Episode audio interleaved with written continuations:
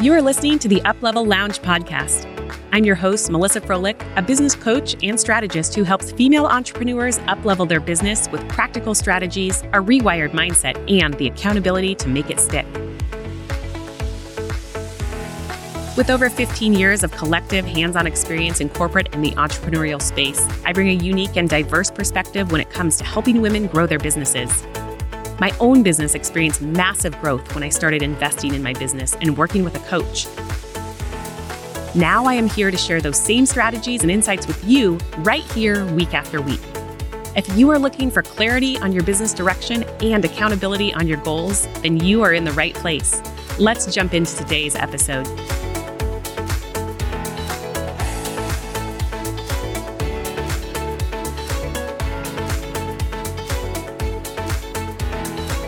Hey there. So, today I want to talk about marketing. Marketing has been coming up a lot this week in group coaching and with my one on one clients.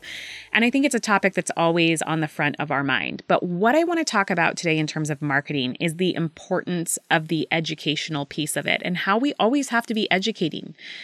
I told a story today in group coaching, and I told it yesterday in uplevel group coaching about how I really had a disaster of a sales call earlier this year. And if you're listening to this and you know me, you know, like that's pretty weird to hear because I'm pretty great on sales calls because I just look at them as conversations and I show up and I have confidence and I make really great connections with people. And I'm not always worried about selling, I'm worried about connecting and whether that's to me or someone else. But how did I have a disaster of a sales call? And how does this relate to the podcast in terms of marketing and education? Well, I'm going to tell you. So I had a wonderful lead that was actually a referral from one of my current clients. And she filled out my discovery questionnaire, and I had already done my research about her. And honestly, like I had already sold her in my brain before we hopped on the call because I was like, oh my gosh, I can so help her business, and this is exciting. So we're on the discovery call and we're just chatting it up, and I'm asking her questions, and I'm like, oh my gosh, that's totally normal. Yep, that is absolutely how I help my clients. And we get to the end of it, and I say, so do you have any questions for me? And she was kind of quiet for a second, and she was like, well, actually, I still don't really understand what you do.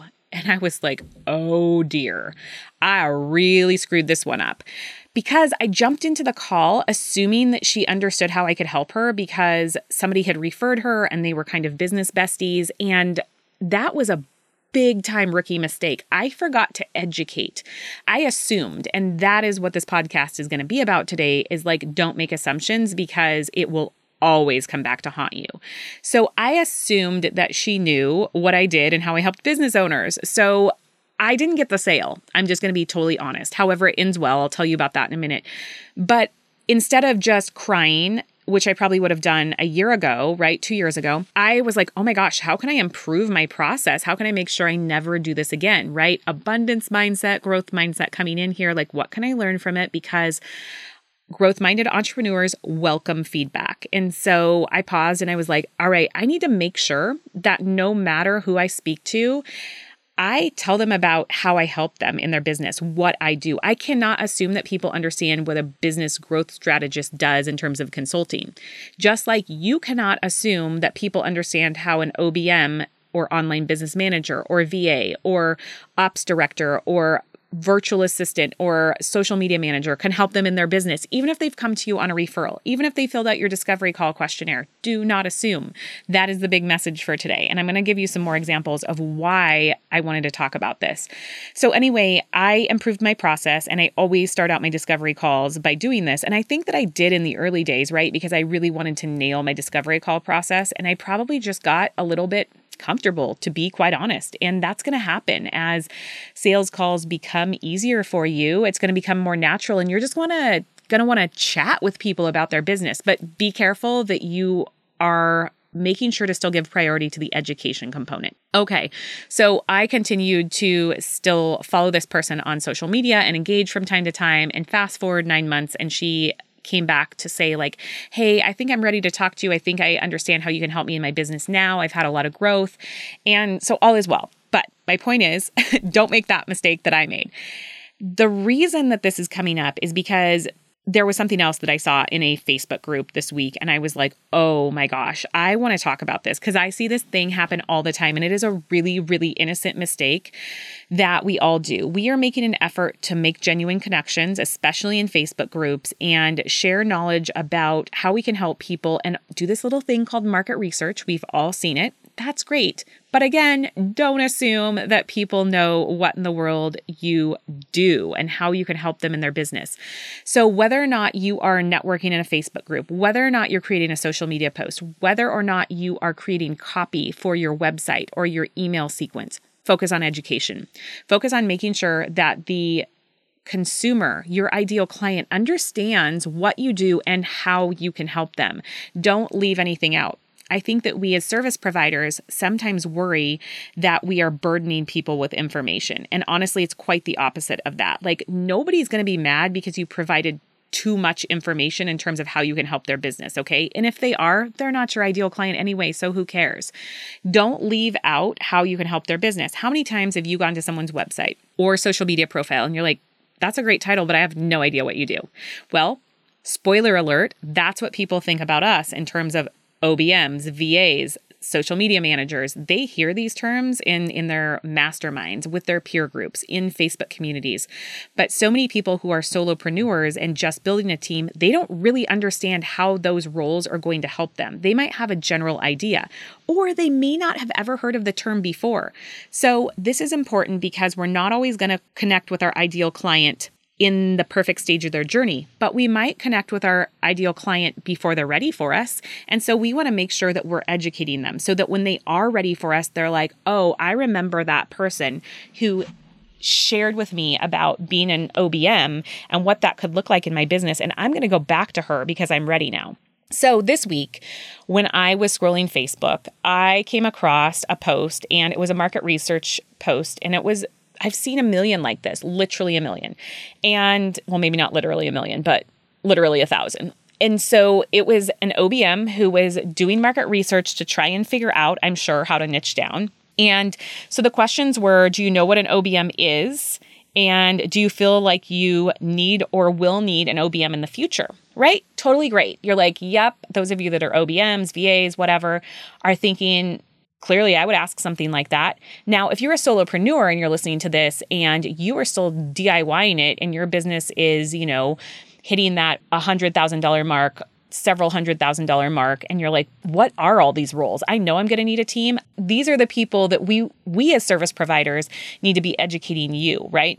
So what happened in this facebook post? I'm going to tell you because it was mind blowing and i was like oh this is so unfortunate and so painful but it's a great education experience for all of us. And it's a good reminder. So these questions got asked. I'm an OBM and I'm wondering do you know what an OBM is? And do you know when you'll be ready for an OBM? What do you think happened? People did not chime in and say, "Yeah, absolutely. Um, I'll be ready for an OBM when I'm at you know multi six figures, or I'll be ready for an OBM when I, you know, I'm feeling like everything is falling on my shoulders and I need someone to help me manage the business." That is not what people said. So I actually have screenshots that I'm going to read. So some of the things were this: organic breakfast foods. I'm like, what? Like, am I reading this post? Do you know what an OBM is? What do you you know, like what do you associate with that? People were chiming in obstetrics, babies, and mothers, just a guess. I'm like, oh my gosh, they have no clue. And this was a big, big community of female entrepreneurs, okay? And so somebody else was like, I don't use that term. I think that I use I would associate this with a CDO or a fractional CDO. And I'm like, I don't even know what a CDO is. So here we go. We're going down this path. And this poor person is trying to do market research and it's just failing miserably. Another person, I have no idea what an OBM is. Okay. All I can think about is original baby mama. that was one of my favorites. I'm like, okay, this is pretty amazing. Now, she took this in stride, right? She was like, okay, this is, but, but still didn't correct the problem in the, in terms of the fact that she should have gone to the post. Does anybody know what I'm going to say here? She should have immediately gone to the post and edited it to add OBM or online business manager. All right. I could go on with the examples. I think that you're getting you understand where I'm going with this. Like people were just they had no idea. They were so thrown off I mean, there was there was stuff about I won't I'll just spare you, but you get the idea. Anyway, we cannot assume that people know what in the world we're talking about when we use acronyms. Case in point is my husband is in the US military. He flies fighter jets. When we first started dating, I made a rule very very quickly that was like I can only learn one new acronym per week. Like they speak in acronyms. Now, I have been a military spouse for several years now. We've been together for 5 years. I know a lot of acronyms and when my sister comes to visit, she always calls me out on it because she's like, uh, you're, what are you talking about? And I'm like, oh, I never wanted to be that person. I still don't know all the acronyms, but I know a lot, right? They have become part of my daily language because I'm hearing it from my husband. Don't do that. Don't make that mistake. Do not do that in your marketing. Make sure that you are spelling stuff out. Do not use SMM. If you are a social media manager, write that out. If you are a VA and you are speaking to service providers who are potentially ideal clients, say virtual assistant. And also use other words. When I was an OBM, and doing marketing, I always made sure to spell it out. It took longer to type, but it always served me well because so many people on the post were saying OBM. And when I said online business manager, they were like, oh, I was curious what that is. You go and look in Facebook groups where people ask a question about OBMs, there will always be somebody on the thread and sometimes 10 or sometimes 20 what's an OBM. Also relate it to other things. So people if your audience is you know, coming straight from corporate and building their businesses online, make sure that you're relating it to things that might be more relatable to them based on their corporate experience, like saying, a director of operations or a chief of staff. Those were always some words that I used because that was relatable from my corporate experience. And so when people would ask me, So what do you do? I wouldn't just say I'm an OBM. I'd be like, Well, I'm a business manager. My official title is a certified online business manager, but you can also think of that as a fractional DOO or chief of staff, like a director of operations or your right hand man right? I wanted to use words that were relatable to them and give them a variety of examples to describe what I was doing. So, beyond that, like making sure that you're infusing this educational information into your posts, that you're showing up for your ideal clients and taking the guesswork out of it. Don't make them wonder. Because how many times have you thought, I have no idea what that is, and I don't want to be the one to ask because surely everyone else knows. Don't make your ideal client feel that way. Spell it out up front, literally spell it out. Do not get sucked into the world of acronyms. I mean, there are just so many out there if you if you think about it and we start abbreviating everything in our day-to-day life. Like right now if I was communicating with my team and I said that, you know, I wanted to put something in CF, they would know that that meant ClickFunnels for instance. Or if I was talking about the up level group coaching program and I said the UL group they would know, right? But if I had a new team member and I wrote that, they would be like, I have no idea what she's talking about. So this carries on to when you're working internally with teams. And don't be afraid when you start with a new client and they're using all these abbreviations, don't just be quiet about it and say, I have no idea what they're talking about. Speak up and say, hey, what does this stand for? I'm new. It would be really helpful if we could get, you know, some of these. I know that you guys use shorthand, which I totally understand, but then, hello, that is a perfect opportunity for a SOP, right? You're going to make a guide to working with this client. So think about it from all different perspectives. How can we make education and information easier to consume and digest but especially for our potential clients, right? Those dream people that we want to work with, but they may feel isolated because they don't really know how we can help them. They don't even understand our title. So, what can you do right now? Making sure that you spell out literally what you do and give some information around it, showing up on a weekly basis and providing educational content, giving real life examples of how you create transformations in people's businesses, and avoiding using acronyms. Those things are really, really helpful and important. You can use acronyms, just make sure you spell them out so they can start associating the actual name with the acronym, okay? So hopefully this is kind of bringing a light bulb on in terms of oh my gosh, I've done that a million times, right? I have so used an abbreviation, and I bet you that there were people who would have loved to have worked with me, but were sort of like, either I don't know what she does exactly, or I have no idea what that term means. So, breaking it down and making it really easy to invite conversation and explore further how you can help people in their businesses, but you have to decrease that barrier to entry. You have to make the, hey, let's talk about this more piece of the conversation so easy to get to.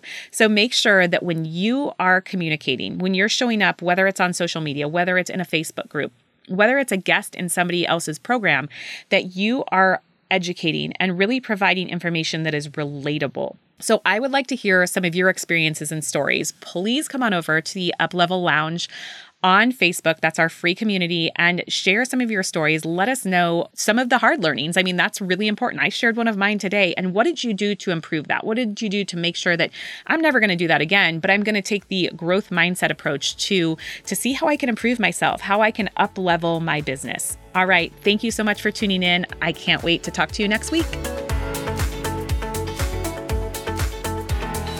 Thanks so much for tuning in to today's show. If you're looking to join a community of female entrepreneurs focused on the growth of their online business, be sure to check out the Uplevel Lounge community on Facebook. As always, you can find all of the links and information mentioned in this episode at melissafroehlich.com. See you here next week.